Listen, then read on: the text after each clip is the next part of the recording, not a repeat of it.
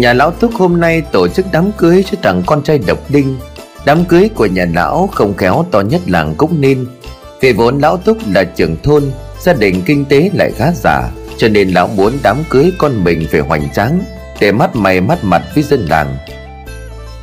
Sáng sớm tiếng nhạc đã oang oang như thể lão muốn cho mọi người biết về độ hoành tráng của đám cưới nhà lão. Ở cái thời mà nhà nào giàu có lắm mới có chiếc Honda Simpson thì việc thuê cả một dàn nhạc loa đài như nhà lão Túc Thì phải là hiểu là nhà lão có điều kiện đến mức nào. Đây cũng là một dịp để lão phô trương bản thân của mình. Lão Tân hôm qua đi làm lễ động thổ cho một nhà ở làng bên mãi đến khuya mới về. Cho nên giờ trời hưởng sáng rồi lão vẫn còn ngủ. Chứ bình thường thì gà chưa gáy lão đã dậy rồi.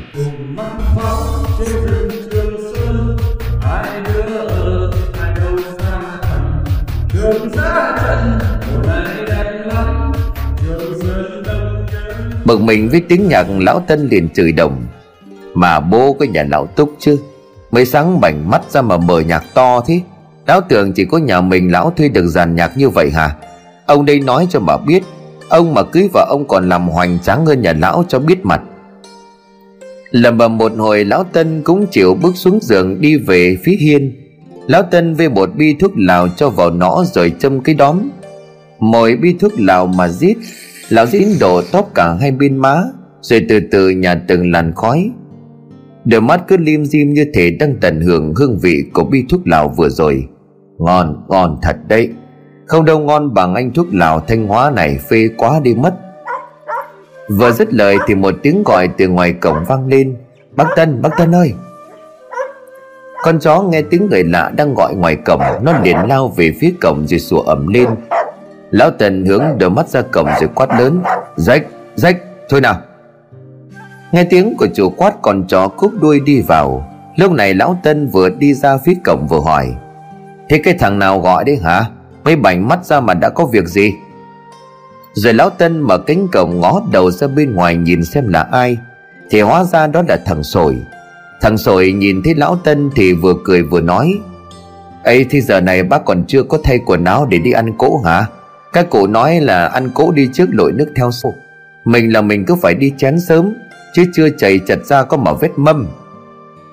Lão Tân nhìn thằng Sồi rồi nhếch mép cười, một nụ cười trông đến thảo mai như mấy bộ trong xóm. Lão Tân nhìn một lượt từ đầu đến chân của thằng sồi rồi khất hàm nói Thế mày đi diễn xiếc cả mà ăn mặc như cái thằng hề xích lô thế. Ai đời chân như là cái cẳng gà, Lại mặc cái quần bò ôm sắt đùi thế kia. Áo thì rộng thùng thình bóng loáng, Không khéo xoay gương được cũng nên. Lại cái cà vạt đỏ chót nữa, Ngót bô nó tứ tuần rồi lại còn làm màu làm mẻ Trông chẳng ra làm sao. Chỉ tổ cho chúng nó cười vào mặt. Thằng rồi nghe thấy lão Tân nói vậy, Nó không những không ngậm mồm lại mà còn cười hình hạch để lộ ra một hàm răng phẳng khè rồi nó nói Bác đúng là không biết gì cả. Bây giờ phải mắc như vậy đó. Người ta gọi nó nó nó là gì nhỉ? À người ta gọi nó là mô đen. Lão Tân nghe vậy bĩu môi, Mô với chả đen, Nhìn cứ như lần diễn xiếc ấy. Thôi đi vào đây đợi tao một tí, Mà đi sát tao vào, kẻo con chó nó lại đợp cho một cái thì bỏ mẹ. Thằng rồi ngồi trên cái chõng tre ngoài hiên hút thuốc lào vã mà đợi lão Tân thay quần áo. Độ chục phút sau thì lão Tân đi ra Với một bộ quần áo rất đẹp. Tóc tai chảy chút gọn gàng, Nhìn lão chẳng ai nghĩ rằng lão đã ngót 50 cái xuân. Thằng sồi hai tay xoa vào nhau nhìn lão Tân rồi suýt xoa. Gớm, bác Tân hôm nay có khi còn ngon dai hơn cả chú rể cũng nên. Bác là bác cứ phải kiếm bà nào về sớm tối bầu bạn cho nó đỡ hưu quạnh. Chứ ngót nghét năm chục rồi mà chưa biết vị đàn bà, Thì phí cả đời trai Cứ gọi là ngon ngọt. Rồi thằng sồi cười khanh khách như là đắc chí. Lão Tân thấy nó như vậy Thì bèn lừa một cái rồi dục. Thôi đi nhanh lên, Tao trả mượn mày lo cho tao. Vừa nhìn thấy lão Tân Thì lão Túc vội vàng chạy lại, Tay bắt mặt mừng, Mặc dù trong lòng của hai lão chẳng ưa gì nhau. Quý hóa cho nhà em quá Mời bác Tân với lại chú sồi vào uống nước Chờ đợi xơi cơm với vợ chồng em. Mừng cho cháu nó. Trong lời mời xã giao Nhưng mà lão Túc vẫn chẳng quên nói vài câu cảnh khóe lão Tân. Bác Tân xem thế nào đi chứ? Ai lại cứ ở vậy cô đơn như vậy. Suốt ngày lùi thủi có một mình. Nhớ đâu phải gió méo mồm Thì cũng chẳng ai biết đấy là đâu. Nghe vậy lão tân mặt biến sắc, nhưng vẫn cố nặn ra một nụ cười gượng. Rồi lão cũng nhanh chóng đi vào bên trong còn lão túc đứng đó cười như đắc ý rồi nhủ thầm. Gớm cái giống hắc lào tổ đỉa có ma mà nó chả thèm. Ngày hôm ấy tuy toàn là món ngon mà lão tân không làm sao nuốt nổi. Lão cay lắm, chỉ thiếu nước sông vào đấm vỡ mồm lão túc cho hà cân thức lại nói về lão túc từ ngày cưới được cô con dâu vàng dâu bạc, lão như mở cờ ở trong bụng. Vì hạnh con dâu của lão chính là con gái của ông tư một người giàu nhất nhì ở cái huyện này. Của cải khéo ăn vài đời không hết, mà ông tư lại chỉ có một mình hạnh là con gái duy nhất. Cho nên cái gia sản kích sổ kia sớm muộn gì cũng rơi vào tay của con trai lão, chỉ là sớm hay muộn mà thôi. Nhưng có một điều là từ ngày hạnh về làm dâu của nhà lão túc thì một sự thật kinh hoàng được phơi bày, kéo theo bao nhiêu sự kinh dị xảy ra. Mà có nằm mơ lão túc cũng chẳng ngờ tới một đêm hạnh đang say giấc thì cô cảm nhận được có một luồng khí lạnh bao quanh cơ thể của mình. Hạnh toan ngồi dậy thì cô nhìn thấy bóng dáng của một người phụ nữ vừa xuất hiện ở ngoài cửa sổ phòng của mình. Hạnh đinh ninh đó là mẹ chồng của mình dậy đi vệ sinh, cho nên cô liền kéo tấm chăn ngang người rồi ngủ tiếp. Trong lúc nửa tỉnh nửa mê, hạnh nghe thấy những tiếng gọi của ai đó vang lên trong đầu. Lúc xa lúc gần, lúc thực lúc hư dậy dậy đi. Lúc này hạnh như lạc vào một nơi vừa lạ vừa quen. Trước mặt của cô là một người phụ nữ có mái tóc buông dài xõa ra. Khuôn mặt của người đàn bà rất xinh đẹp nhưng mang nhiều u uất. Hạnh toan hỏi điều gì thì người đàn bà kia chợt lên tiếng. Cứu ta cứu ta với. Giờ bà ta ngửa cổ lên trời mà cười khanh khách, nhưng mà nghe rất ghê sợ. Sao chẳng cười kia, khuôn mặt của bà ta như biến đổi những lớp da trên khuôn mặt như thể đang bong chóc thành từng mảng thậm chí lộ ra cả xương trắng. Trông bà ta như thể một cái xác đang trong quá trình phân hủy. Hành sợ hãi khuôn mặt tái xanh đi những bước chân lùi vội về đằng sau. Hãy cứu ta. chúng là một lũ độc ác ta sẽ bắt chúng phải trả giá. Nhân ảnh quỷ gì kia lại cất lên những tiếng cười đầy kinh dị. Không làm ơn tha cho tôi tha cho tôi tài giữ tay của vợ rồi không ngừng gọi, hạnh hạnh, tỉnh dậy đi em. Vợ chồng của ông túc nghe con dâu tự dưng nửa đêm nửa hôm hết loạn cả lên, thì cũng vội vàng chạy sang phòng con cái xem xảy ra sự gì. Bà tõn cau mày rồi nói, và cho nó mới phát, cho nó khắc tỉnh đi. Cả ngày ngủ trưng thây chẳng làm ăn được cái gì, thì nó mới như vậy chứ. Chứ như tao đi này, đâm đầu đâm đít vào cả ngày, mệt đứt cả hơi thì thử hỏi tối chả ngủ một mạch chứ mê man cái nỗi gì.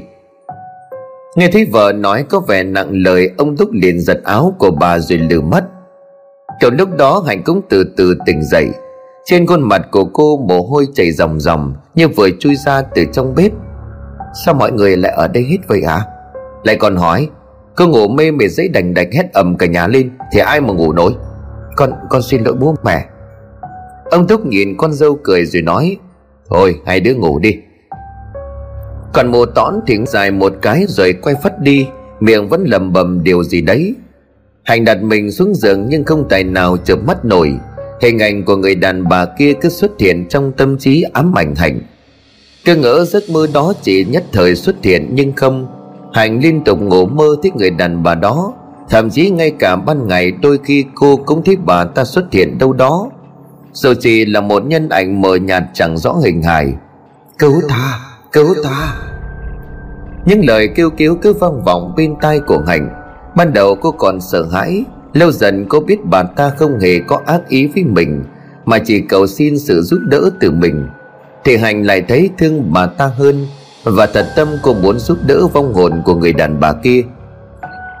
Hôm đấy mộ tõn và con dâu trên đường đi trở về thì gặp lão tân vốn nhà mộ và lão tân chẳng ưa gì nhau, vì lão thúc là trưởng thôn, cán bộ gương mẫu của làng của xã.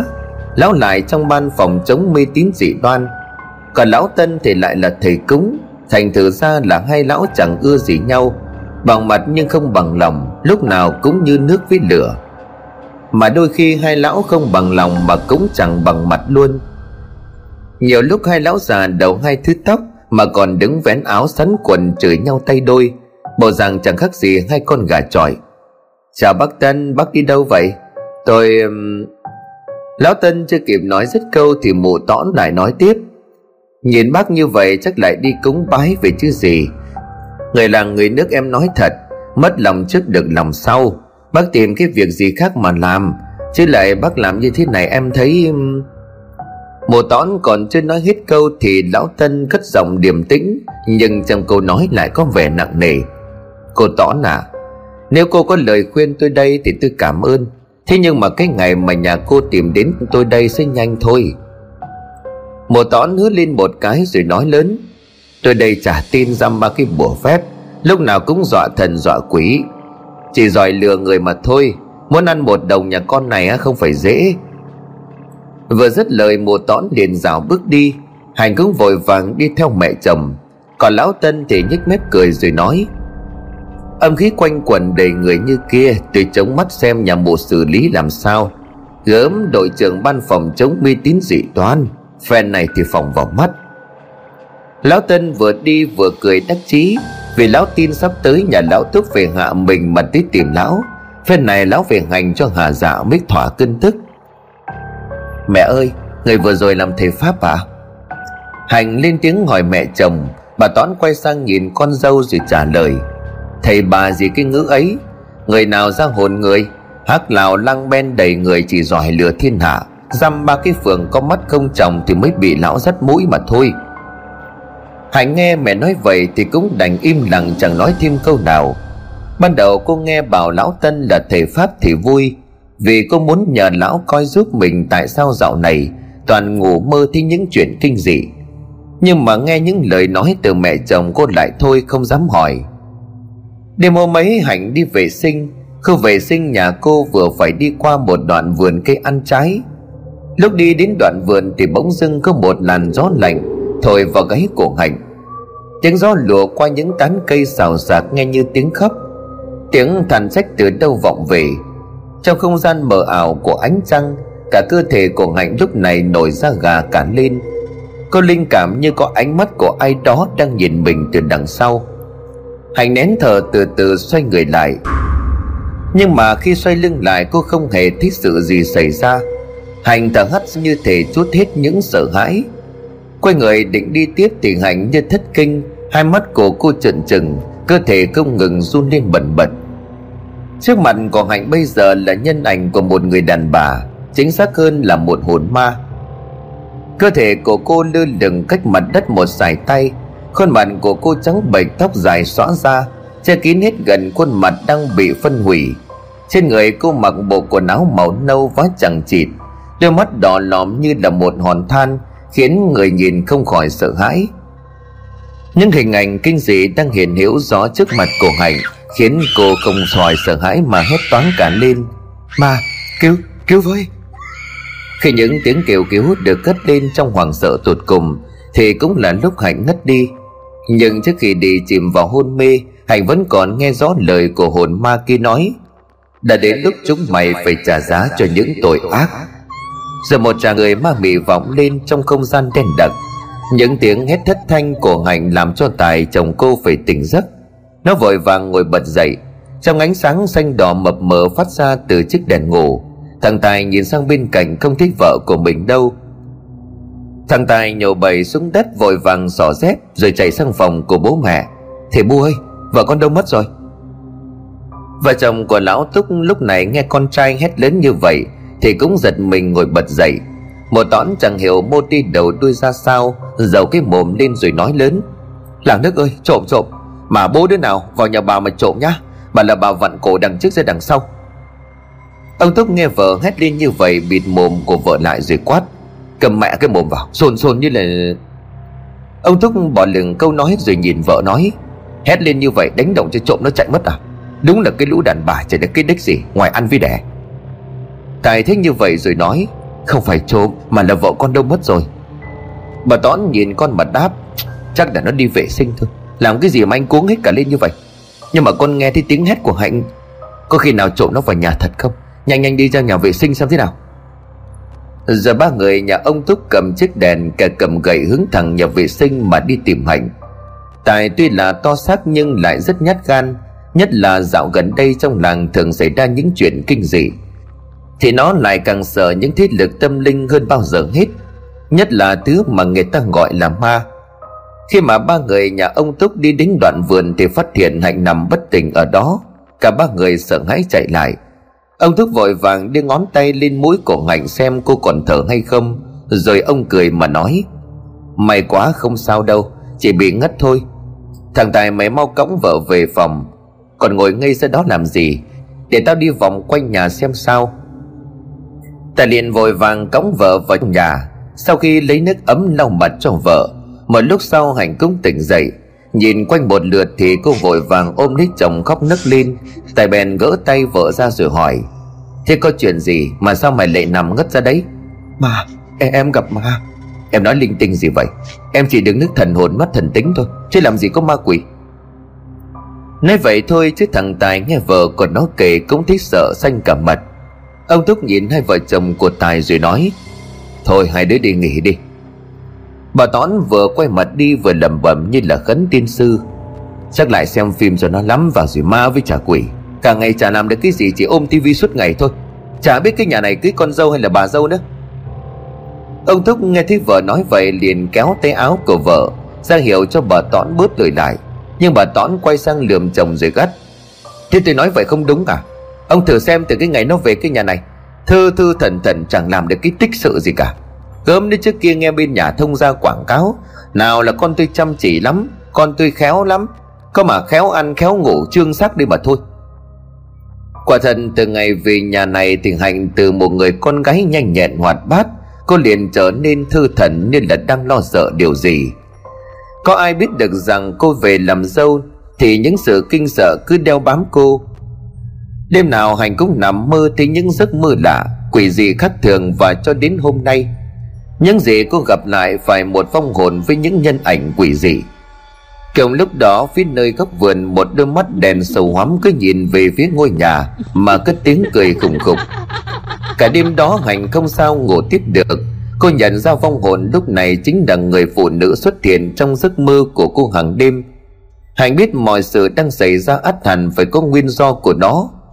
Đang suy nghĩ chưa biết phải làm sao Thì cô nhớ đến thầy Tân Hành định phải sang nhờ thầy xem giúp mới được. Lão Tân hôm nay có việc phải sang làng bên để làm lễ bốc mộ. Trên đường về chả biết lão mải mê nghĩ gì Cứ cắm đầu cắm cổ mà đi. Chả nhìn chiếc ngó sau rồi bỗng nhiên lão đâm vào một ai đó Đến nỗi ngã chồng chơ ra đất. Con gà sống mà gia chủ biếu đựng trong cái túi giữ, Cũng bị lăn lông lốc ra nền đất. Lão Tân nhìn con gà dính đầy bụi bẩn Thì mặt mày đỏ bừng bừng, tức giận.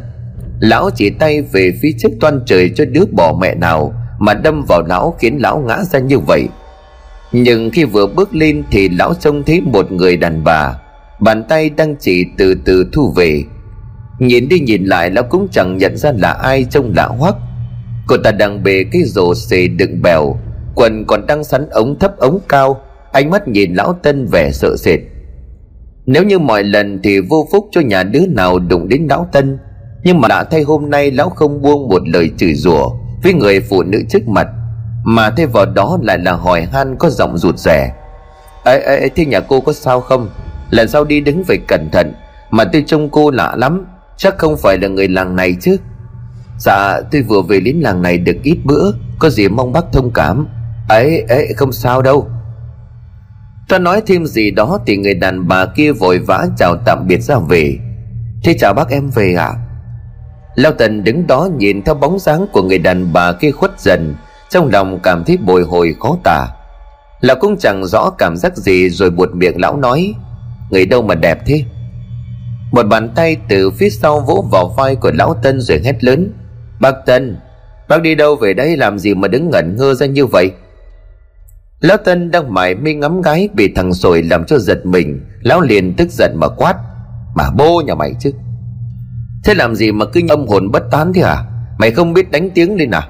Lần nào cũng làm tao giật mình, Lòng mày nội tạng lộn tùng vào hết cả lên rồi đây. Thằng sồi nhanh ý hiểu rằng lão Tân đang nhìn theo bóng dáng của cô thơm. Nó bèn huyết nhẹ khều tay vào người của lão Tân, hất hàm nói, ấy thế bác Tân, nhà mình hôm nay lại bị động lòng gì hả? Em tưởng bác không để tấm thân trinh nguyên này vững hồng trần Mà cứ làm sao hôm nay lại thẫn thờ như người mất hồn. Kể ra bác Tân cũng có mắt nhìn người ra phết. Cô Thơm vừa đẹp người đẹp nết Thì cũng uh, nhỡ lứa quá thì Nhưng mà nghe đâu vẫn còn trinh nguyên. Lại chả hợp với bác quá đi. Chả có nhà em Thế, thế, thế mày biết cái cô ấy hả? Em lại chẳng biết rõ ấy chứ. Lão Tân liền bảo thằng sồi Đừng người ta biếu cho con gà ngon lắm Thế chúng mày về nhà anh làm mấy chén cho vui. Dạ, được bác Tân mời em sao nữa, từ chối. Lão Tân nhặt con gà dính đầy bụi bỏ vào trong chiếc túi dứa rồi nói, Về rửa qua, vẫn được hết. Tại nhà của Lão Tân, thằng sồi và Lão Tân chén chú chân anh vui vẻ. Qua lời của thằng sồi kể, Lão Tân biết được người đàn bà lúc chiều gặp tên là Thơm, Là cháu gái của cụ cừu vừa mới chuyển về đây. Nghe đâu cô đẹp người lại đẹp nết. Rất nhiều người hỏi han nhưng mà ngặt nỗi, Bố cô là một người kỹ tính lại bảo thủ. Thế con gái của mình như vậy thành ra ông kén lắm. Thế ai đến hỏi ông cũng chẳng vừa mắt mà gà Cho nên thành ra cô thơm nhớ lứa quá thì. Xinh đẹp là vậy mà đến nay vẫn chưa có lấy một tấm chồng. Năm vừa rồi thì cổ thân sinh ra cô lâm bệnh, Cho nên vì chầu tổ tiên, Vì vậy mà cô quyết định về quê sống cùng bà nội. Nghe đến đây thì Tân thở dài mà tiếc cho cô Thơm. Nhưng mà sau đó thì lão Tân lại ngồi ngẩn ngơ, Ánh mắt vô định nhìn vào khoảng không trước mặt. Thằng rồi lấy tay xua trước mặt lão Tân rồi gọi, Bác Tân ơi, ấy bác Tân Lão Tân như được kéo về thực tại, Tiền miếng thịt gà luôn cầm ở trên tay. Lão nhét luôn vào mồm của thằng sồi rồi nói, Ăn mẹ mày đi, Gớm nữa tao có bồ đâu mà mày xua tay như vậy. Gớm nữa bác nói như thế nào ấy chứ? Em là em thấy bác hơi bị khang khác rồi đấy. Khác là khác thế nào? Chỉ được nước liên tha liên thiên là giỏi thôi. Thằng sồi nhìn lão Tân rồi vỗ bôm bốp vào ngực. Kinh nghiệm tình trường của em đó, Thì em biết rằng cái hình bóng của cô Thơm đã lọt vào đôi mắt của bác rồi. Lão Tân toàn nói gì thì thằng sồi cầm chân gà chỉ về lão Tân. Bác đừng có chối đấy. Ờ thì ai chối? Cơ mà chả biết là cảm xúc gì cả. Tim nó cứ đập thình thịch giống như cảm giác ngày xưa tán em Lan á.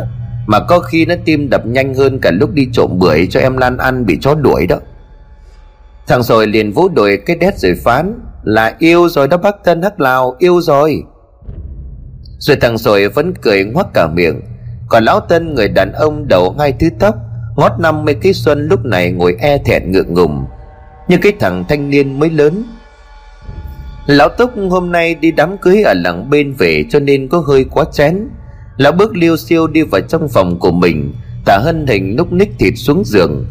Cái giường của nhà lão được đóng bằng gỗ nghiến, Một loại gỗ tốt cho nên mới chịu được thân hình quá khổ của lão. Cứ như mấy loại giường được làm bằng tre bằng gỗ, Như nhà người ta thì thường không khéo chỉ vài ba lần thả mình như vậy, Chỉ có sập giường như chơi. Đang trong cơn say, mắt nhắm mắt mở Lão Túc nhìn sang bên cạnh, Tưởng là vợ của mình lè lưỡi liền lè nhà hỏi. Thế sao bà bảo hôm nay đi chợ huyện cơ mà? Chẳng thấy vợ đáp lời, Lão Túc liền giơ tay vào mông của vợ mấy cái, Rồi cười một cách đầy ẩn ý, Để lộ ra cái hàm răng thò cách thụt, Ám khói thuốc lào của mình. Hôm nay mắt trời làm tí bà nói nhỉ? Gớm nữa, Da rẻ dạo này sao mầm mịn màng cứ như thiếu nữ vậy? Qua đây cho tớ xem nào rồi mộ tón từ từ quay về phía lão thúc. Nhưng mà khuôn mặt của mộ tón lúc này từ từ biến đổi, sang hình dạng của một người phụ nữ xinh đẹp. Lão thúc rất ngạc nhiên đưa tay lên rủi mắt, rồi nhìn lại. Thì lão ngây người như trước mặt của lão không phải là mụ tón vợ lão, mà là một nhân dạng quỷ dị với một khuôn mặt trắng bệch. Tường màng thịt đỏ lòm đang giữ xa, cùng máu và những dịch nhảy vàng như mù bốc lên một mùi tanh nồng nặc lão túc lúc này sợ hãi cả người run lên bần bật, hai hàm răng va vào nhau cứ canh cách. Lão chẳng biết do mình say cho nên hoa mắt hay là lão đang mơ. Nhưng mà lão chỉ biết được rằng lúc lão đang sợ đến nỗi sớm tiểu cả ra quần. Trong thầm tâm của lão vẫn còn đinh ninh, làm gì có ma quỷ. Đây chỉ là do lão say quá nhìn gà hóa quốc mà thôi. Cánh tay trắng bệch của người đàn bà kia giơ lên về phía của lão túc từ từ bóp chặt cổ của lão. Lão túc bị ngạt thở khiến mặt đỏ bừng. Lão mở mồm ngấp từng chút không khí một cách khó nhọc. Lúc này lão Túc mới ý thức được mọi chuyện đang diễn ra không phải là mơ. Lão liền ú ớ như thể đang cầu cứu. Hai mắt của lão lúc này những tia máu đỏ cũng nổi lên, Trông hết sức ghê sợ. Lúc này mùa tõn cũng vừa về đến nhà Mùa ngồi xuống bộ trường kỳ mà rót chén nước vối uống cho đỡ khát. Nhưng mà khi chén nước vừa đưa lên mồm Thì mụ chợt cứng lại. Khi mà nghe thấy những tiếng ú ớ phát ra từ trong buồng của hai vợ chồng nhà mụ Mùa tón đặt chén nước xuống rồi tiến lại gần căn phòng. Một đầy mạnh cánh cửa một cái làm cho cánh cửa đập vào tường phát ra một tiếng động rõ lớn. Trước mắt của mụ tón bây giờ là hình ảnh lão chồng đang nằm dãy ruộng, hai tay tự bóp lấy cổ của mình, lưỡi thè lè trợn mắt ngược đỏ lòm ôi làng nước ơi, ông túc, ông làm cái gì đấy? Nhanh như cắt bà tón phi một phát lên giường. Bà tắt bùm bốp vào mặt của ông túc rồi hét lớn. Tỉnh lại mau đi ông lão này, định bóp cổ mình mà chết hả? Rồi mồ tón gỡ hai tay của chồng ra khỏi cổ. Nhưng lúc này lão túc khỏe lắm, không làm sao mà mù gỡ ra được. Kiểu lúc đó hai vợ chồng của tài chạy vào nhìn thấy mẹ nó đang ngồi trên bụng của bố nó như vậy. Thằng tài bèn lên tiếng thầy bu làm sao lại như vậy? Sao có cháu đến nơi mà suốt ngày đánh chửi nhau, thiên hạ nó cười cho. Mộ tón nghe thấy vậy thì mụ bèn quát lớn, cười cái mà cha nhà anh, mau lại đây giúp tôi, bố anh đang bị làm sao đây này? Thằng Tài bèn chạy lại gần thì trông thấy quả thật mẹ nó đang cố hết sức Mà gỡ tay của bố nó ra khỏi cổ. Lúc này Hành vội vàng chạy ra sau vườn bẻ lấy một cành dâu, Rồi chạy vào đánh mạnh vào người của bố chồng chàng nhát roi quất xuống người của ông thúc kèm theo những tiếng quát lớn. Chết đi này, có cút đi không? Cút đi không? Bà Tón và Tài ngạc nhiên, Cả hai người chẳng hiểu ngạch đang làm gì. Mùa Tón đang bực mình thì gặp cảnh con dâu như vậy. Mùa toàn giật cái roi dầu từ tay cổ hạnh mắng trong một trận. Thì lúc này hai bàn tay đang bóp chặt lấy cổ của mình, Lão thúc liền buông ra. Toàn thân của lão lúc này không còn gồng lên mà mềm nhũn ra. Hành run rẩy vứt cành dâu sang một bên rồi lắp bắp. Con xin lỗi bố mẹ, Là vì tình thế cấp bách con mới phải làm như vậy. Lão Túc nhìn mọi người, ánh mắt đầy mệt mỏi, sợ hãi rồi thở ngắt ra. Mùa tõn trong lúc này gân cổ lên mà quát trầm. Đấy, có khổ cái thân tôi không? Nốc cho lắm vào rồi làm khổ vợ khổ con. Đáy ỉa ra đầy đây, Lại còn lên cơn động kinh từ bóp cổ của mình. Rồi mùa tõn lấy cái tay rua trước mặt của mình rồi lại quát liệu hồn mà dọn đống cứt đái này đi, Không là không có xong với tôi đâu. Lão Túc lúc này liền thều thào nói, Tôi gặp ma nó bóp cổ tôi. Hải nghe bố chồng nói vậy thì sợ hãi run lẩy bẩy, Vì lúc cô bước vào phòng này cô cũng trông thấy một nhân ảnh mờ ảo Đang đè lên người của bố chồng cô. Nốc cho lắm vào, Rồi hoang mang mộng mị, Ông có bao giờ tin vào ma quỷ đâu. Lúc nào chẳng mạnh mồm nói trên đời này làm gì có ma quỷ lại còn xin vào làm trong ban chống mê tín dị đoan. Mà nay mở mồm ra kêu có ma không sợ thiên hạ nó cười cho vào mặt, Hay là sợ bị mắng lên bịa ra như vậy? Tôi nói thật mà. Hãy nhìn mẹ rồi nói, Bố còn nói đúng đó, Con cũng nhìn thấy một phần nhân ảnh mờ mờ ngồi trên người của bố. Đấy, bà nghe con nó nói đấy, Có phải tôi uống lắm cho nên hoang tưởng đâu, Sợ quá cho nên tỉnh rượu lâu rồi. Lại còn cả cô nữa, Bênh lão chứ gì? Bà Tón không nói thêm câu gì Bỏ ra khỏi phòng vẻ mặt đầy tức giận. Thế còn nhìn thấy gì hả? Hãy nhìn bố chồng rồi đáp. Vâng ạ à, Thậm chí con thường xuyên trông thấy nữa. Chính hồn ma của bà ta đêm hôm nọ dọa con Phong hồn của bà ta nói về báo thù. Nghe đến đây thì ông Túc cả người run lên bần bật Mặt cắt không còn giọt máu. Vậy là từ hôm đó cả nhà của ông Túc trừ mụ tõn Ai nấy đều sống trong lo sợ Nhất là lão Túc. Đuổi được ma quỷ cho nên lão treo bao nhiêu tỏi trên đầu giường. Thậm chí ngày nào cũng ăn tỏi sống. Rồi giã tỏi lấy nước mà bôi khắp người Khiến cho bộ tón tiền máu chửi rủa. Nhưng mà lão mặc kệ mắng trời của vợ Mà không ngừng nghĩ ra cách thức đuổi trừ ma quỷ. Cứ đinh ninh là trên người đầy tỏi Rồi lão cũng bớt lo lắng. Hôm đó là ban trưa, Cả nhà đang nghỉ ngơi Thì lão mót đi vệ sinh, Cho nên bèn dậy đi giải quyết. Một tay ôm bụng, Hai chân vắt chéo vào nhau như thằng say rượu. Nhưng mà khi đến gần nhà vệ sinh Thì lão chợt cựng lại, Cả người run lên như thể sốt rét Hai chân quỳ xuống ngồi co ro trên nền đất. Sức mạnh của lão bây giờ là vong hồn của người đàn bà mấy ngày nay, Khiến cho lão sống trong sợ hãi. Lão run rẩy chắp tay và cầu xin vong hồn kia, Làm ơn tha cho tôi Tôi có làm gì nên tội đâu mà cô cứ tìm tôi. Phong hồn của người đàn bà kia cất lên một tràng cười kinh dị. Nhưng sau đó hai hàng huyết lệ chảy ra, Rồi cô ta liền cất tiếng nói, Mày không có tội nhưng mày phải đền tội cho bà nội mày, Cho bố mày, cho những kẻ bất nhân đã hại chết tao. Lão Túc nghe đến đây sợ hãi, Một làn nước ấm chảy ra ướt đẫm đúng quần. Cậu lúc ấy một tiếng nói gọng vào từ trong nhà. Lão Túc, Làm gì mà lâu vậy hả? Cộng với tiếng gọi là những tiếng bước chân ngày một tiến ra ngoài vườn Nơi mà lão Túc đang ngồi trên nền đất, Cộng với đống nước tiểu và phân. Ánh mắt của vong hồn kia nhìn lão Túc một cách giận dữ rồi cất tiếng, Tao sẽ lấy mạng của mày sớm thôi. Sau tiếng cười hết sức ghê sợ kia, Thì bóng dáng của vong hồn kia cũng biến mất. Ôi sổ ôi, lão Túc ơi là lão Túc, Lão chưa già mà lú lẫn như vậy Bậy hết cả ra quần rồi, Thế còn ngồi đây mà ăn vạ. Không vào mà tắm rửa đi còn gì. Mặc cho lời của vợ Lão Túc vẫn ngồi ì ra đấy Toàn thân run lên như cầy giấy. Một tón bịt mũi rồi tiến lại gần đầy đầy mấy cái vào vai của chồng. Thế không nghe thì gì sao mà còn ngồi đây Vào trong nhà tắm rửa đi còn gì Tí nữa còn lên xã họp. Nhưng lão túc lúc này đang ngã ngửa ra tình hình ra nền đất Làm cho bà tón đang chuyển từ tức giận sang sợ hãi. Kêu, kêu về lạc nước ơi. Vợ chồng của Hạnh nghe tiếng mẹ hét liền chạy ra, Rồi cả nhà vất vả làm mới đưa được lão thúc vào nhà.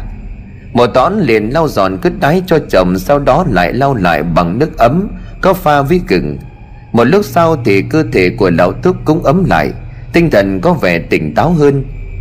Nhưng mà lão chỉ im lặng, ánh mắt đờ đẫn, chẳng nói chẳng rằng. Có lẽ những sự việc mấy hôm nay xảy ra Khiến cho lão sợ hãi quá mức một tón nhìn chồng như vậy cũng chỉ biết lắc đầu rồi xuống bếp, Nấu cho lão túc một bát cháo ăn cho giải cảm. Mộ vẫn đinh ninh là chồng của mộ chắc bị cảm cho nên mới thành ra như vậy. Nhưng mà lần này mộ phải thay đổi suy nghĩ, Khi mà mộ là người tiếp theo bị vong hồn của người đàn bà kia về tìm giết. Mộ loay hoay một hồi, mộ tón cũng nấu xong bát cháo cho chồng. Húp lấy một thìa mộ liền gật gù khen, Ngon quá mình mà mở quán ăn khéo là ăn đứt con liên đợt đầu làng. Gơm nấu trả ra cái đích gì cả. Thì được cái giò của nó dài cho nên chúng nó bâu vào như ruồi. Bừng bắt cháu lên buồng cho chồng, Nhưng mà khi cánh cửa buồng vừa mở ra Mồ hốt hoảng khi tên lão túc ngồi co do dưới chân giường. Bộ tón toan mắng chồng thì mụ nhìn thấy nơi chiếc ghế mụ thường ngồi chảy chuốt. Ngắm cái dung nhan mà mụ cho là chim sa cá lặn của mình. Mộ ngạc nhiên khi thấy một người đàn bà đang cầm cái lược của mình trải mớ tóc dài rối bù. Mộ tón đặt bát cháo xuống ngay bàn đầu giường, Rồi tiến lại gần nơi người đàn bà kia đang ngồi. Này cô Cô là ai mà vào nhà người ta ngồi lù lù như cái thằng ăn mày thế hả? Lão Túc nhìn vợ ú à ú ớ như là muốn khuyên mộ tón đừng lại gần, Nhưng mộ tón quay lại rồi gắt gầm Để im tôi xem cái con bỏ mẹ nào, Ngang nhiên vào nhà người ta như vậy con kia, Mày liệu thần hồn mà ra khỏi nhà của bà đi. Không bà xé xác mày ra bây giờ. Lúc này một chàng cười vang lên khắp căn phòng. Mộ tón thấy vậy, mộ càng điên máu hơn. Thế là mộ lao đến nắm lấy mái tóc dài dưới mộ của người đàn bà, Toan lôi ra khỏi nhà. Nhưng mà khi mộ tón vừa nắm lấy mái tóc kia mà giật, Thì mộ ngã tình thành ra nền nhà. Tường lớp da đầu nhảy nhụa bị giật ra cùng mái tóc kia, Bây giờ đang nằm trong tay của mộ. Mộ toán hốt hoảng nhìn về phía người đàn bà kia Thì thấy bây giờ đầu của ả đã trơ cả hộp sọ. Lão Túc sợ hãi đến độ ngất đi luôn Sau khi chứng kiến sự linh dị kia. Còn mộ toán thì vẫn ngồi im dưới đất Mà nhìn về phía người đàn bà kia Với một ánh mắt ngạc nhiên Như không hiểu chuyện quái quỷ gì đang xảy ra vậy. Rồi người đàn bà kia từ từ quay đầu lại nhìn mụ tón mà nhếch mép cười những con giỏi to như là con tằm cứ mồm cô ta mà thi nhau bỏ ra. Trên mặt cô ta là những lớp thịt tối giữa đang bong ra thành từng mảnh. Ánh mắt đỏ lòm của cô ta nhìn mụ tõn như thể căm giận tột độ. Tao sẽ giết chết tất cả chúng mày. Tao sẽ giết chết tất cả chúng mày. Mà tao chết tay của mụ tõn bây giờ như là một chiếc dây Mà siết chặt lấy hai tay của mụ treo lên xà nhà. Mụ tõn bây giờ mới biết là mình gặp ma. Mụ gào thét giấy rùa kêu cứu đến khàn cổ, Mà chẳng có ai đến giúp mụ. Chứ thường ngày mụ chỉ chửi chồng có một lúc, Thì hàng xóm đã biết mà đứng kín cổng mà hóng hớt. Vừa tuyệt vọng vừa mệt, Mụ tón chẳng giấy rùa gào thét nữa, Mà mụ chuyển sang cầu xin vong hồn kia. Tôi lạy cô, tôi van cô xin cô tha cho tôi. Cái loại bố lão bố tuét, Mày gọi ai là cô? Theo vai vế mày phải gọi tao là mẹ đấy Mày biết không? Cái thứ còn giàu mất nết tao rút lưỡi bây giờ. Tôi tôi xin bà. À không con con xin mẹ mẹ tha cho con. Lúc này một hồi chuông từ xa vọng đến Khiến cho vong hồn kia ôm lấy đầu mà đau đớn Rồi từ từ mở dần cho đến khi biến mất. Bộ tón cũng bị ngã từ trên cao xuống đất mà bất tỉnh. Hai vợ chồng của nhà lão Túc nằm như vậy Cho đến khi hai vợ chồng của Tài phát hiện Thầy nhờ hàng xóm đưa bố mẹ của mình lên trạm xá để thăm khám. Nhưng mà may hai vợ chồng của lão Túc không gặp vấn đề gì nghiêm trọng. Bà Tón thì bị sai chân phải mất độ dăm hôm mới có thể đi lại được. Sau vụ việc lần này, mụ mới tin trên đời này có ma, Và nhất là nhà mụ đang bị ma ám. Tới đó, sau khi cơm nước xong, Lão Túc bàn bạc với vợ con về việc mời một vị thầy Pháp về đuổi ma trừ tà. Nghe thấy vậy Hạnh liền lên tiếng. Còn thấy làng của mình mọi người nói là bác Tân cao tay lắm, Hay là nhờ mình mời bác ấy về làm lễ? Nghe con dâu nói về lão thúc xua tay. Thiếu gì thầy đâu mà mời lão ấy. Lão chỉ biết dăm ba cái trò bịp người mà thôi. Mùa tón cũng đứng lên như là đồng tình. Đúng đấy, thiếu gì thầy. Làng bên có thầy huấn cho bắt ma trừ tà, Xem đúng lắm. Tôi nghe mấy bà ngoài chợ kháo nhau. Người ta đến xem với nhờ thầy bắt ma hôm nào cũng đông kín sân. Cứ mời thầy huấn về tôi thấy yên tâm. Vậy là nhà lão túc quyết định mời thầy huấn về để làm lễ bắt phong. Đầu giờ chiều hôm ấy, lão thầy huấn đã có mặt tại nhà của lão túc. Lão vận một bộ đạo bào màu vàng, Chính giữa yên hình bắt quái trông uy nghiêm lắm. Cả nhà lão túc kích chắp tay vai lấy váy để lão thầy huấn mà thưa. Dạ thầy thương nhà chúng con, Thầy đánh cho tan vong hồn con ma nữ kia hộ nhà con, Gia đình con xin được hậu tạ thầy chu đáo. Ấy, nhà chị tón cứ vẽ chuyện. Thầy là thầy thương nhà anh chị thầy mới giúp, Chứ công xá gì. Anh chị hậu tạ bao nhiêu thì cũng vui vẻ. Cái tin nhà lão túc, Một cán bộ trong ban phòng chống mê tín dị toan. Hôm nay mời thầy Huấn ở làng bên về làm lễ bắt vong chỉ độ một phút, Đã lan truyền khắp làng trên xóm dưới. Người ta lại được một phen thi nhau bàn án về cái sự tưởng như không thể, Mà bây giờ lại đang xảy ra. Vài người hiếu kỳ cứ nhấp nhô ngoài cổng nhà lão túc Mà ngó vào ngóng xem sự tình nó ra làm sao, Rồi lại tiếng to tiếng nhỏ dì rào. Chả biết cái nhà lão túc này mời thầy huấn về làm gì các bà. Tôi nghe nói là để bắt vong. Nhà lão mấy hôm nay bị ma nó ám Hôm trước tôi nghe con mụ tõn Vì lão túc chả hé hút lên. Tôi tưởng lại đánh nhau cho nên chạy sát bờ rào ngó xem sự thể ra làm sao. Thì tôi nghe thấy lão túc hét là ma ma. Làm tôi sợ quá chạy vào nhà đóng kín cửa. Bao nhiêu lâu nay lão có tin vào ma quỷ đâu. Lúc nào cũng hô vang cái khẩu hiệu là nhà nhà phòng chống mê tín dị đoan, Người người phòng chống mê tín dị đoan. Mà nay lão mời thầy cúng đến nhà phải biết là lão gặp chuyện không hay rồi. Lão Tân đang ngồi gách một chân lên ghế, Thò cái tay vào cặp quần mà gãi cảnh cạch. Trên khuôn mặt đang hiện lên nét thỏa mãn sung sướng. Bác Tân bác Tân ơi. Thằng sồi vừa đập cửa vừa gọi dồn dập như thể đang có việc gì gấp. Lão Tân vội chạy ra.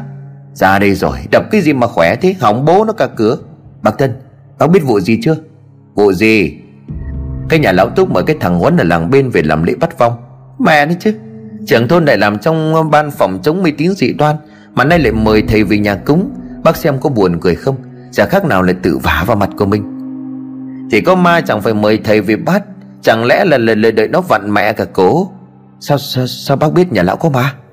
Đầu mày chỉ để mọc tóc thì hả rồi. Hay ăn lắm và rồi lú. Ấy chết. Em quên là bác Tân cũng là thầy. Như chợt nghĩ ra điều gì thằng rồi đứng bật dậy. Thôi quả này chết nhà lão túc rồi. Mời đúng cái thằng thầy rỗm Sau đó nó liền cười nắc nẻ rồi nói thêm Chết bỏ mẹ nhà lão túc. Phen này tiền mất tật mang.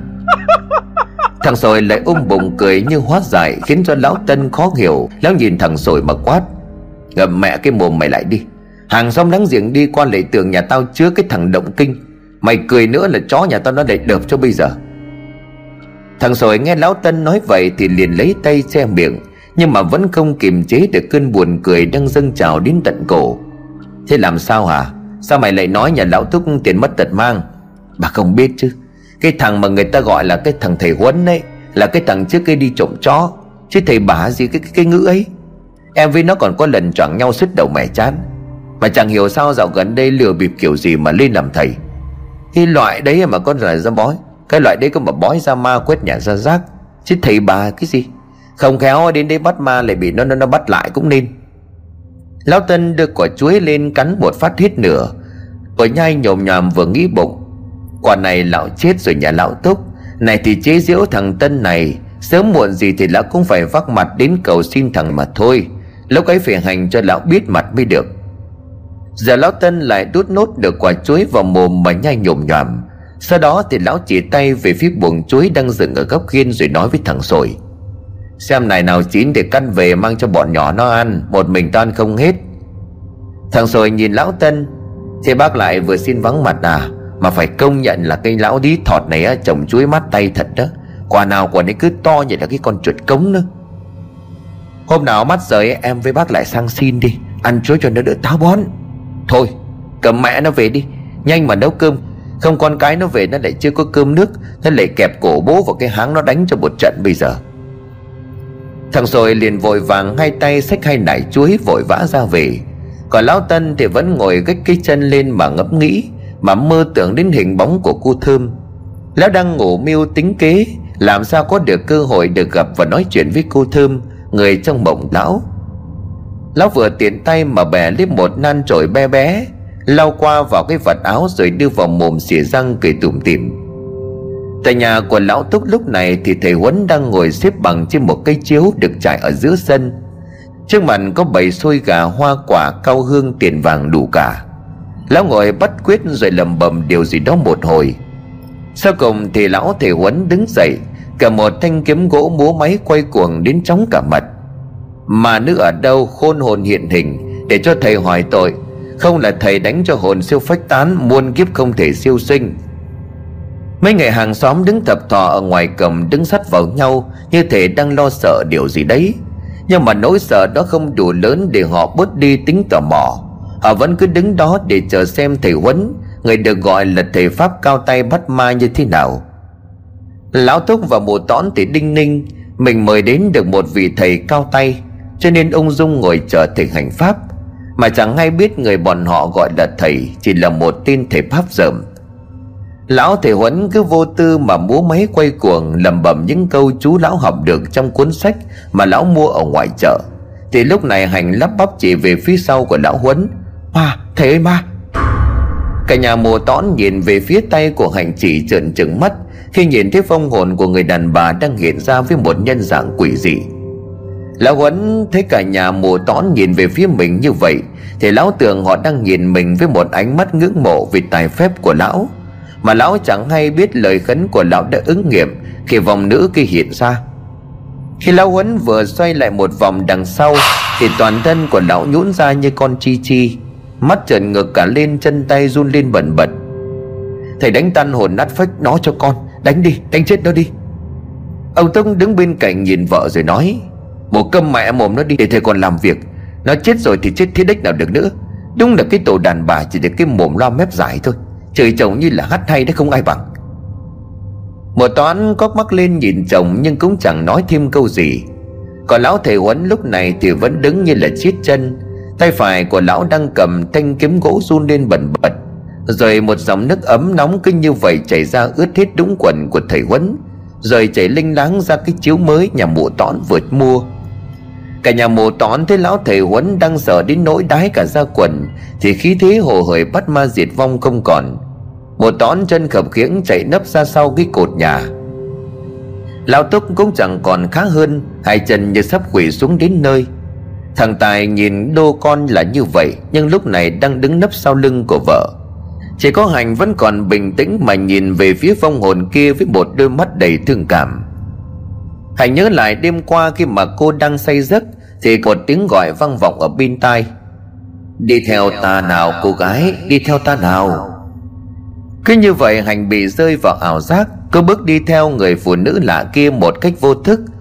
Rồi trước mặt của Hành xuất hiện một vài người và một cô gái đang đứng dưới một huyệt mộ, Bị trói hai tay hai chân bị nhét rẻ vào miệng. Còn những người kia đang mỉm cười một cách mãn nguyện. Hai người đàn ông hất từng xẻng đất xuống huyệt mộ Như là muốn chôn sống người con gái kia. Anh sợ hãi chạy đến người đàn ông đang xúc đất kia, Nhưng cô đi xuyên qua người của gã ta mà không thể chạm được vào người. Hành thử đi đi lại lại vài lần mà không có tác dụng, Cô vẫn không thể chạm vào bất cứ ai trong số bọn họ. Cô sợ hãi gào khóc khi chứng kiến cảnh tàn nhẫn kia. Không, dừng lại đi. Hạnh hạnh, tỉnh lại đi em. Làm gì mà hét loạn lên như vậy? Hạnh im lặng nhìn chồng không nói câu gì. Mồ hôi của cô chảy ra ướt đẫm. Thậm chí cô cũng đang khóc. Cơ thể vẫn còn đang run lên vì sợ. Hạnh nhận ra người đàn bà bị chôn sống đó Chính là vong hồn lâu nay ám gia đình của cô. Hạnh bất giác thấy thường xót cho cô ta. Đặt lưng xuống giường mà chẳng tài nào chợp mắt nổi. Hình ảnh đáng sợ kia vẫn hiện lên. Hạnh nhận ra cô gái bị chôn sống kia Chính là vong hồn luôn ám gia đình của cô bấy lâu. Cô biết vong hồn đó chắc hẳn có thủ oán gì gia đình của chồng cô, Nên mới tìm về muốn hại những người trong nhà này. Đang chìm trong suy nghĩ về những sự việc đêm qua, Thì tiếng hét của lão thầy huấn kéo hành về thực tại. Lúc này vong hồn kia đang dùng cánh tay khổ đét đen sì Với những móng sắc nhọn của mình, Bóp cổ của thầy huấn từ từ nhấc bổng lên cao. Cơ thể của lão huấn lúc này đang lơ lửng, Hai chân thì không ngừng dãy rủa, Hai tay thì đưa lên cổ như là muốn gỡ tay của vong hồn kia xa Những tiếng ngư ử phát ra trong cổ họng, Hai mắt đỏ ửng cho ngược cả lên. Mấy ông bà hàng xóm chỉ thấy cảnh thầy Huấn đang lơ lửng trên không Mà không hề biết được rằng lão đang bị vong ma bóp cổ mà nhấc lên. Nhìn xem kìa, Thầy Huấn tài chưa còn bay được cả lên, Có khi thầy biết khinh công nữa cũng nên. Một mùa nghe vậy thì biểu môi. Đấy là nhà bác chưa biết hết tài của thầy thôi. Thế này đã là gì? Thầy còn xuống cả âm tạo địa phủ rồi lên cả trời. Mấy cái vong ma này thì phải thêm một cái co mà hồn phi phách tán. Sư mồ cứ như vậy thêm mắm giảm muối kể về cái sự tài giỏi của thầy Huấn, Mà chẳng hay lão chỉ là một thầy dởm Đúng lúc này thì thằng sồi đi qua cổng của nhà lão Túc, Thấy mọi người cứ ngó nghiêng thì cũng đứng ra mà hóng hớt xem sự thể ra làm sao. Khi mà thằng sồi ngó đầu nhìn vào sân của nhà lão Túc, nó thấy thầy Huấn đang bị vong ma kia bóp cổ nhấc bổng lên. Điều khác thường ở đây là mọi người không ai nhìn thấy vong ma kia Trừ người nhà của lão thúc và các thầy dầm. Ma Ôi dồi ôi, nó đang bóp cổ lão Huấn. Một bà cụ đứng gần đó liền đánh nhẹ vào vai của thằng sồi. Cha sư bố nhà mày, Thầy đang bắt ma mà mày kêu là ma nó bóp cổ của thầy. Chả ai biết cái gì, chỉ được cái to mồm thôi. Lúc này thằng sồi chân tay run bẩn bật, miệng lắp bắp. Ma ma là ma nó đang bóp cổ Lão Huấn nhấc bổng lên kia kia. Thế mày về đi. Không cái con đĩ mẹ nhà mày đi chợ về Nó chữa có thích cơm nước gì nó lại tế cho. Vì Lão Huấn quay lưng ra phía cổng Cho nên chẳng ai nhìn rõ Lão đang bị bóp cổ cho lẻ cả lưỡi ra ngoài. Mặt mũi thì tím tái cả đi. Thằng sồi cũng vội vàng ba chân bốn cẳng chạy mất hút, Chứ đứng đó để mà mang họa vào thân. Còn lão Huấn khi mà tưởng chừng sắp thất thở đến nơi, thì lúc này Hạnh lao ra quỳ xuống mà cầu xin. Xin bà tha cho gia đình con, Gia đình con sẽ làm lễ cúng kiến đầy đủ. Vòng nước kia ngửa cổ lên trời, Cất tiếng cười lớn.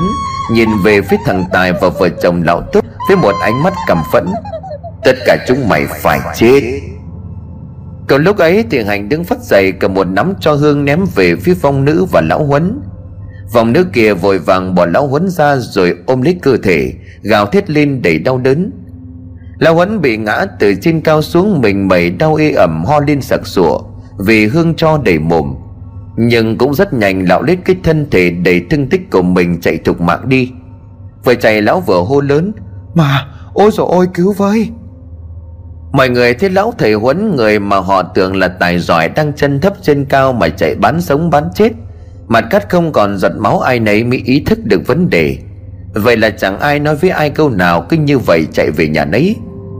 Lão Huấn tưởng vớ được mối hời, Ai ngờ lần này thì lão gặp ma thật. Có lẽ sau vụ này lão chẳng dám hành nghề thầy Pháp một lần nào nữa. Vì suy cho cùng thì lão cũng có biết tí gì về bắt ma trừ vong đâu.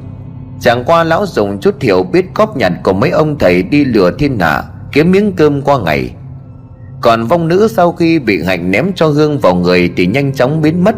Hạnh vẫn đứng thường người ra. Thật lòng cô không hề muốn bị thương vong ma kia, Nhưng tình thế bắt buộc cô phải làm vậy. Ôi dồi ôi!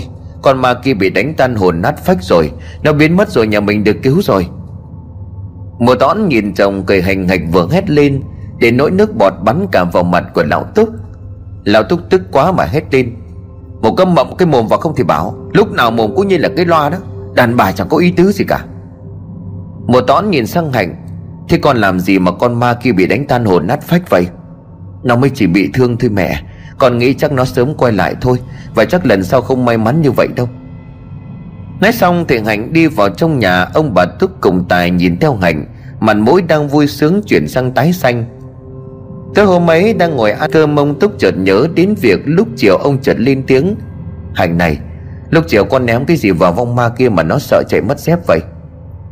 Nghe chồng hỏi vậy, mụ tón vừa đưa quả cà pháo lên miệng cắn vập một cái, Rồi nhanh nhồm nhòm và nói Ờ đúng đấy. Con làm gì vậy? Lão Tung đập đôi đũa đánh dầm xuống mâm một cái đầy tức giận. Mụ ăn uống cho ý tứ một cái. Cái thứ đàn bà đâu mà diều tha quả mổ. Bảo bao nhiêu lần rồi mà, mà chẳng nắn lại được cái nết. Rồi lão đưa tay lên mặt lau mấy hạt cà pháo đang dính trên đó. Toàn lão nhìn vợ mà nói Một cứ liệu thần hồn đó Không là tôi trả về cho ông bà ngoại đó. Thằng Tài nghe vậy thì liền nói Bố ông bà ngoại chết hết rồi còn đâu. Thì ta tống cổ mẹ mày ra ngoài chứ sao? Ai đời vợ trưởng thôn mà chẳng giữ thể diện cho chồng gì cả? Không khí căng thẳng lắng xuống lão túc nhìn con dâu. Thế con làm thế nào mà đuổi được vong ma kia đi? Con là con ném cho vào người của nó. Mùa tón nghe vậy cười hố lên. Thế từ lần sau á, Nó đến đây thì cứ ném cho vào người của nó. Tưởng gì chứ cho thì nhà mình có vài tải dựng trong góc bếp kia kìa. Mẹ tính là mang đi rắc ruộng, Nhưng mà thôi để đó. Lần sau cái con ma kia nó mà đến thì mẹ cho nó tắm trong cho. Rồi mùa tón đắc chí cười hành hạch vỗ đùi đôm đốp Vì cái ý tưởng chừng như quá hay và hợp lý. Nhưng rồi mùa tón chợt cứng lại Như thể nghĩ ra chuyện gì Mùa nhìn con dâu. Này cô Hạnh, Cô biết cách đuổi cái con vong ma kia Mà sao cô không nói với tôi một tiếng hả? Để tôi phải cất công đi mời thầy, Mất bao tiền của sắm cả một đống lễ thế kia, Cuối cùng chả được cái sự gì cả. Hai nhìn mẹ chồng rồi ấp úng kể lại mọi việc. Chả là hôm trước trên đường đi chợ về, Hành gặp Lão Tân lúc đi qua người Hạnh. Lão Tân nhìn thấy người của cô nhiều âm khí, Cho nên lão gọi Hạnh lại rồi bảo, Này cô Cô có phải con dâu nhà lão Túc không? Dạ đúng rồi à cháu chào bác. Cô có nhận ra tôi chứ? Dạ có, Bác là bác Tân à. Không xem như là cô có trí nhớ tốt. Tôi thấy trên người của cô âm khí nhiều lắm. Chắc hẳn dạo này cô gặp nhiều việc bất thường liên quan đến phần âm. Dạ đúng rồi. Nhân đây thì cháu muốn thư chuyện với bác. Mong bác giúp đỡ cháu. Quả thật là hiện giờ cháu không biết phải làm sao cả. Thế cô cũng là một người biết trước biết sau, Cho nên tôi cũng có ý mà giúp đỡ. Nếu không có cái bận thì có thể về nhà tôi Rồi kể lại sự việc bất thường cho tôi nghe. Vậy làng hành theo chân của lão Tân về nhà lão rồi cô kể lại toàn bộ sự việc cho Lão Tân nghe. Sau khi nắm rõ sự tình, Lão Tân đưa cho cô một nắm cho hương rồi dặn. Chỉ khi nào gặp sự nguy cấp đến tính mạng Mới được mang ra dùng, Tôi thấy vong nữ kia sẽ không giết cô đâu. Cô ta chỉ đang muốn cô giúp đỡ thôi. Nhưng mà còn vợ chồng nhà lão Túc thì tôi không rõ, Vì tôi chỉ biết chắc hẳn là nhà lão có liên quan đến cái chết của vong nữ kia. Thì cô ta mới tìm về báo oán. Giả thử như vợ chồng của lão không liên quan gì đến đời cha ông nhà lão phải liên quan. Thế cô về đi, tôi chỉ có thể giúp cô đến đó mà thôi. Khi mà nghe xong những lời con dâu kể thì lão thúc vội vàng hỏi, Thế hóa ra cái cho mà con ném là lão Tân đưa cho hả? Vâng ạ. À. Khuôn mặt của lão túc trùng hẳn xuống, Lão không nghĩ là lão Tân lại không tính toán gì mà giúp nhà mình. Sau khi lão năm lần bảy lượt khi khó dễ cho lão Tân Thế cô đã hỏi ý kiến vợ chồng tôi chưa mà cô đến nhà lão ý nhờ vả? Cô không cần mặt mũi nhưng mà, mà vợ chồng tôi cần. Ông Túc quắc mắt nhìn vợ mà quát. Bộ có ngậm cái mồm vào không à? Tôi trả vả cho một cái sai quay hàm bây giờ. Thế hôm nay mà không có nhờ có con dâu bộ Thì ngày mai ấy, năm sau là ngày rũ đầu của bộ rồi bộ biết không? Khi mạng thì không lo ở đó mà thế với cả diện Lúc này Tài cũng lên tiếng. Con nghĩ là thầy bu nên nhờ bác Tân sang giúp. Chứ ngoài bác Tân ra bây giờ chả tin tưởng ai được. Đấy, như cái ông thầy mộng kể là nổi tiếng bắt ma đó. Chả bị ma nó xách cổ lên tí chết. Thầy thật thì ít mà thầy già thì nhiều. Ông Túc nghe còn nói vậy thì gật đầu. Thì chỉ còn nước sang nhà lão Tân chứ biết sao, Chứ chẳng nhẽ ngồi đây chờ chết. Một tón lúc này cũng không biết phải nói gì hơn, Chỉ im lặng và nốt bát cơm cho xong bữa. Sáng hôm sau, lão Tân đang rửa chuồng lợn Thì có tiếng ở ngoài cổng. Bác Tân bác Tân ơi Bác có nhà không mở cổng cho tôi? Lão Tân nghe giọng biết là ai biếu môi rồi nói Biết ngay là lão thế nào cũng phải nhờ mò sang đây nhờ vả thằng này. Gớm cứ xứ diện cho nó lắm vào Quả này ông phải hành hạ cho lão chừa cái thói khinh người. Ra đây ra đây. Đúng như lão Tần nghĩ Người gọi nhà lão không ai khác chỉ là lão Túc. Ồ, oh, Hôm nay bác Túc lại đến nhà em có việc gì? Thưa với bác là dạo này em cũng chấp hành đúng quy định lắm. Không có hành nghề cúng bái mê tín dị đoan. Bác cứ yên tâm. Em là em nghe bác em bỏ nghề rồi. Bây giờ mà có thằng nào nhờ em cúng cho Thì à, chửi cho nát mặt ra đấy. Thôi bác cứ yên tâm về đi nhá. Lão Tân toan đóng cửa Thì lão Túc liền giữ cánh cửa lại. Ấy chú Tân từ từ đã. Tôi đến đây là để nói là là xin ra khỏi cái ban phòng chống mê tín dị đoan rồi. Ờ thì có liên quan gì đến em mà bác phải sang đây trình báo? Ờ thì tôi sang đây trước là muốn uống với chú vài chén. Sao là có chuyện là muốn nhờ chú giúp cho. Lão Tân toan mở miệng từ chối để làm khó Lão Túc. Thì Lão Túc giơ cái cặp lồng lên rồi cười đang món nóng hổi. Lão Tân ngửi thấy mùi rượu mận Một cái thì lão liền nuốt nước bọt đánh ngực một cái rồi nói Ờ à, thế mời bác vào. Em thì cũng chẳng khó khăn gì. Bác có lòng thì em có giả Người làng người nước đi đâu mà thiệt. Lão Tân vốn mồm mép chua ngoa như đàn bà. Nhưng mà lão được cái cứ ngồi xuống mâm rượu Thì oán thủ cũng trôi xuống cái dạ dày. Đang dọn thì thằng sồi xuất hiện. Cái thằng này sao mà nó thính thế? Cứ hễ chỗ nào có ăn là nó đánh hơi thế sao? Vừa đến cổng nó ngửi thấy mùi thịt chó nó liền reo lên. Ôi trời đất ơi, Hôm nay bác Tân lại thịt chó cơ đấy, Sang chảnh đến thế. Chắc là hôm nay kiếm được hả? Ơ, bác Túc trưởng thôn sang chơi à? Lão Túc nhìn sồi rồi niềm nở. Chú sồi ngồi xuống ngay làm vài chén cho ấm bụng. Chỉ chờ có như vậy thằng sồi ngồi xuống Chờ đợi ai mời nó rót chén rượu uống một hơi Rồi gấp một đũa thịt chó bỏ vào mồm nhai mồm nhòm Vừa nhai nó vừa nói liến thoáng Ngon, thịt chó ngon lắm. Vậy là bao nhiêu hiểm khích kết bỏ hiểu lầm hôm đó Cũng đều được giải quyết sau chầu rượu say bí tỉ. Như đã hẹn sáng ngày hôm sau Lão Tân đã có mặt tại nhà của Lão Túc từ sớm. Đi theo sau là thằng Sồi. Vì hôm qua nó cũng mạnh miệng là nhất định phải góp sức giúp Lão Túc diệt trừ vong ma kia. Vừa đến trước cổng nhà Lão Túc thì Lão đã cảm nhận được một luồng âm khí dày đặc Đang bao trùm lấy nơi đây. Chứng tỏ là luồng âm khí này đã tích tụ từ rất lâu, Không phải là ngày một, ngày hai. Vừa nhìn thấy Lão Tân thì Lão Túc từ trong nhà chạy ra, Vội nắm tay của Lão Túc rồi giọng niềm nở. Bác dân đến rồi hả? Mau mau mau vào uống hớp nước. Ôi, nước non gì cái giờ này? Để tôi vào vật luôn cho nó nóng. Lão Tân lấy từ trong túi ra một chiếc chuông đồng rồi lắc mạnh. Vừa lắc, lão vừa đọc chú ngữ gì đó. Chỉ độ chưa đầy một phút thì một luồng khí đen hiện ra, Bay một vòng xung quanh lão Tân, Rồi tụ lại thành hình một phong hồn. Nó liền giơ hai bàn tay với đầy móng vuốt sắc nhọn Mà lao thẳng về phía lão Tân. Nhưng mà lão tân như thể đoán biết được ý đồ của nó, lão liền giơ tay bắt ấn rồi niệm chú một chàng chú ngữ được lão tân niệm không ngừng tạo thành một kết giới bảo vệ khỏi vong ma kia, khiến cho vong ma kia bị kết giới đánh bật ra xa khiến nó bị thương. Vì vong ma kia mới thoát ra khỏi trận pháp chấn điểm cho nên còn yếu, không thể là đối thủ của lão tân được. Nó liền nhập ngay vào mụ tón đang đứng nấp gần cái cột nhà. Ánh mắt của mộ tón lúc này trợn ngược lên đỏ nòm nhìn về lão tân đầy tức giận, Nhưng cũng hết sức cảnh giác. Vì nó biết người đứng trước mặt của nó bây giờ rất là cao tay, Chứ không giống như là lão hôm trước, Chỉ biết múa máy quay cuồng. Thằng Tài nhìn thấy mẹ của nó như vậy thì toan lao tới, Nhưng lão Tân liền hét lên, Thằng Tài, đứng im đó không được đến gần, Nhưng mà thấy nó nhập vào mẹ con, Cứ để đó tao khắc có cách. Lúc này vong nữ kia trong thân sắc của mụ tõn lao về phía của lão Tân toan bóp cổ, Thế nhưng mà lão nhanh nhẹn né được. Lão không dám ra tay vì nếu đánh vong nữ kia, Chẳng khác nào đánh lên thân thời của mụ tõn Lão Tần biết cứ tranh cãi mãi thế này cũng chẳng phải là cách hay, Cho nên lão liền hô lớn. Tất cả lao giữ lấy nó nhanh lên. Chỉ chờ có như vậy thằng rồi với bố con của lão Túc lao vào giữ lấy mụ tõn Nhưng mà ba người cũng chẳng thể giữ nổi. Bộ dơ chân đạp một phát thằng rồi bắn vào tường lao oai oái. Lão Túc nhìn mụ tõn rồi nói, Cái con mụ kia nó bị đau chân mà sao dần nó khỏe thế không biết? Lão Tần nghe vậy thì liền nói, Mụ nào Đây có phải vợ ông đâu Bị vong nó nhập vào chả khỏe, Không nhanh lên nó bóp cổ cho lẻ lưỡi ra bây giờ Đứng đo mà thắc mắc.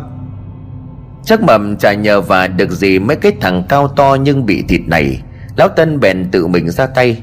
Lão lắc chuông rồi đọc chú ngữ, Những tiếng trùng phát ra khiến cho vong nữ ôm đầu khó chịu.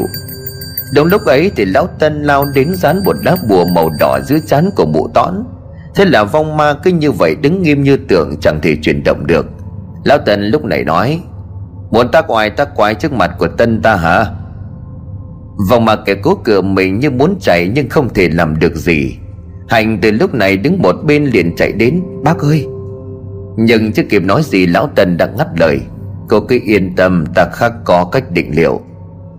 Rồi lão Tân bước đến gần vong nữ kia rồi hỏi, Vong nữ, Sao không về địa phủ nghe phán xét rồi đầu thai chuyển kiếp Mà ở lại dương thế tác quái tác quái hại người vậy hả?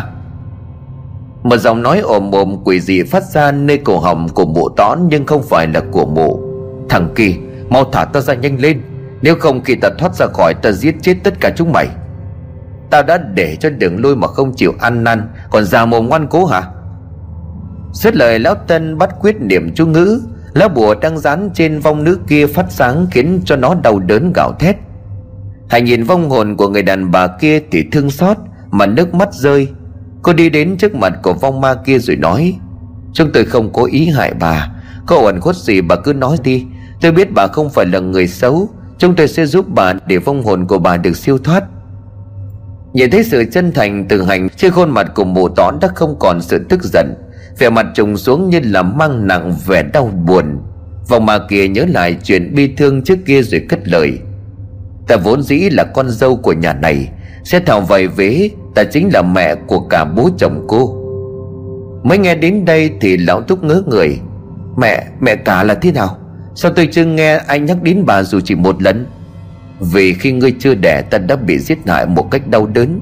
Và những người trong nhà này vì muốn che đầy tội ác của mình mà vu oan cho ta kết tội bỏ nhà theo trai. Ngày ta về làm dâu gia đình này Thì gia đình này thuộc hộ nghèo nhất làng, Nhà tranh vách lá chẳng có thứ gì đáng giá. Ngày được hai bữa khoai lót dạ đã là may mắn. Cho đến một ngày có một gã thầy pháp thân quen với gia đình chồng ta đến chơi. Nhìn thích gia cảnh nghèo túng, Gã mới dì ta với mẹ chồng và chồng ta. Bà và cầu đầy có muốn thoát khỏi cảnh nghèo đói này không? Tôi có thể giúp vì ông nhà trước kia cũng giúp đỡ tôi khi hoạn nạn, Cho nên thế cảnh này tôi không nỡ làm ngơ. Nghe đến đây thì bà Như vui mừng, Bà liền nói, Thưa thầy, được thầy giúp đỡ khỏi cảnh túng quẫn, Gia đình tôi đổ ơn thầy lắm. Tôi thấy long mạch của gia đình mình rất tốt, Bây giờ chỉ cần yểm long mạch Thì vượng khí nhà này sẽ dồi dào, Phú quý sẽ đổ hết vào nhà ta. Tuy không làm quan thức gì Nhưng mà cũng gọi là có của ăn của để. Thế nhưng mà nhưng sao thưa thầy Thầy cứ nói cho gia đình tôi biết. Nhưng mà phải hy sinh một mạng người để yểm lòng mạch.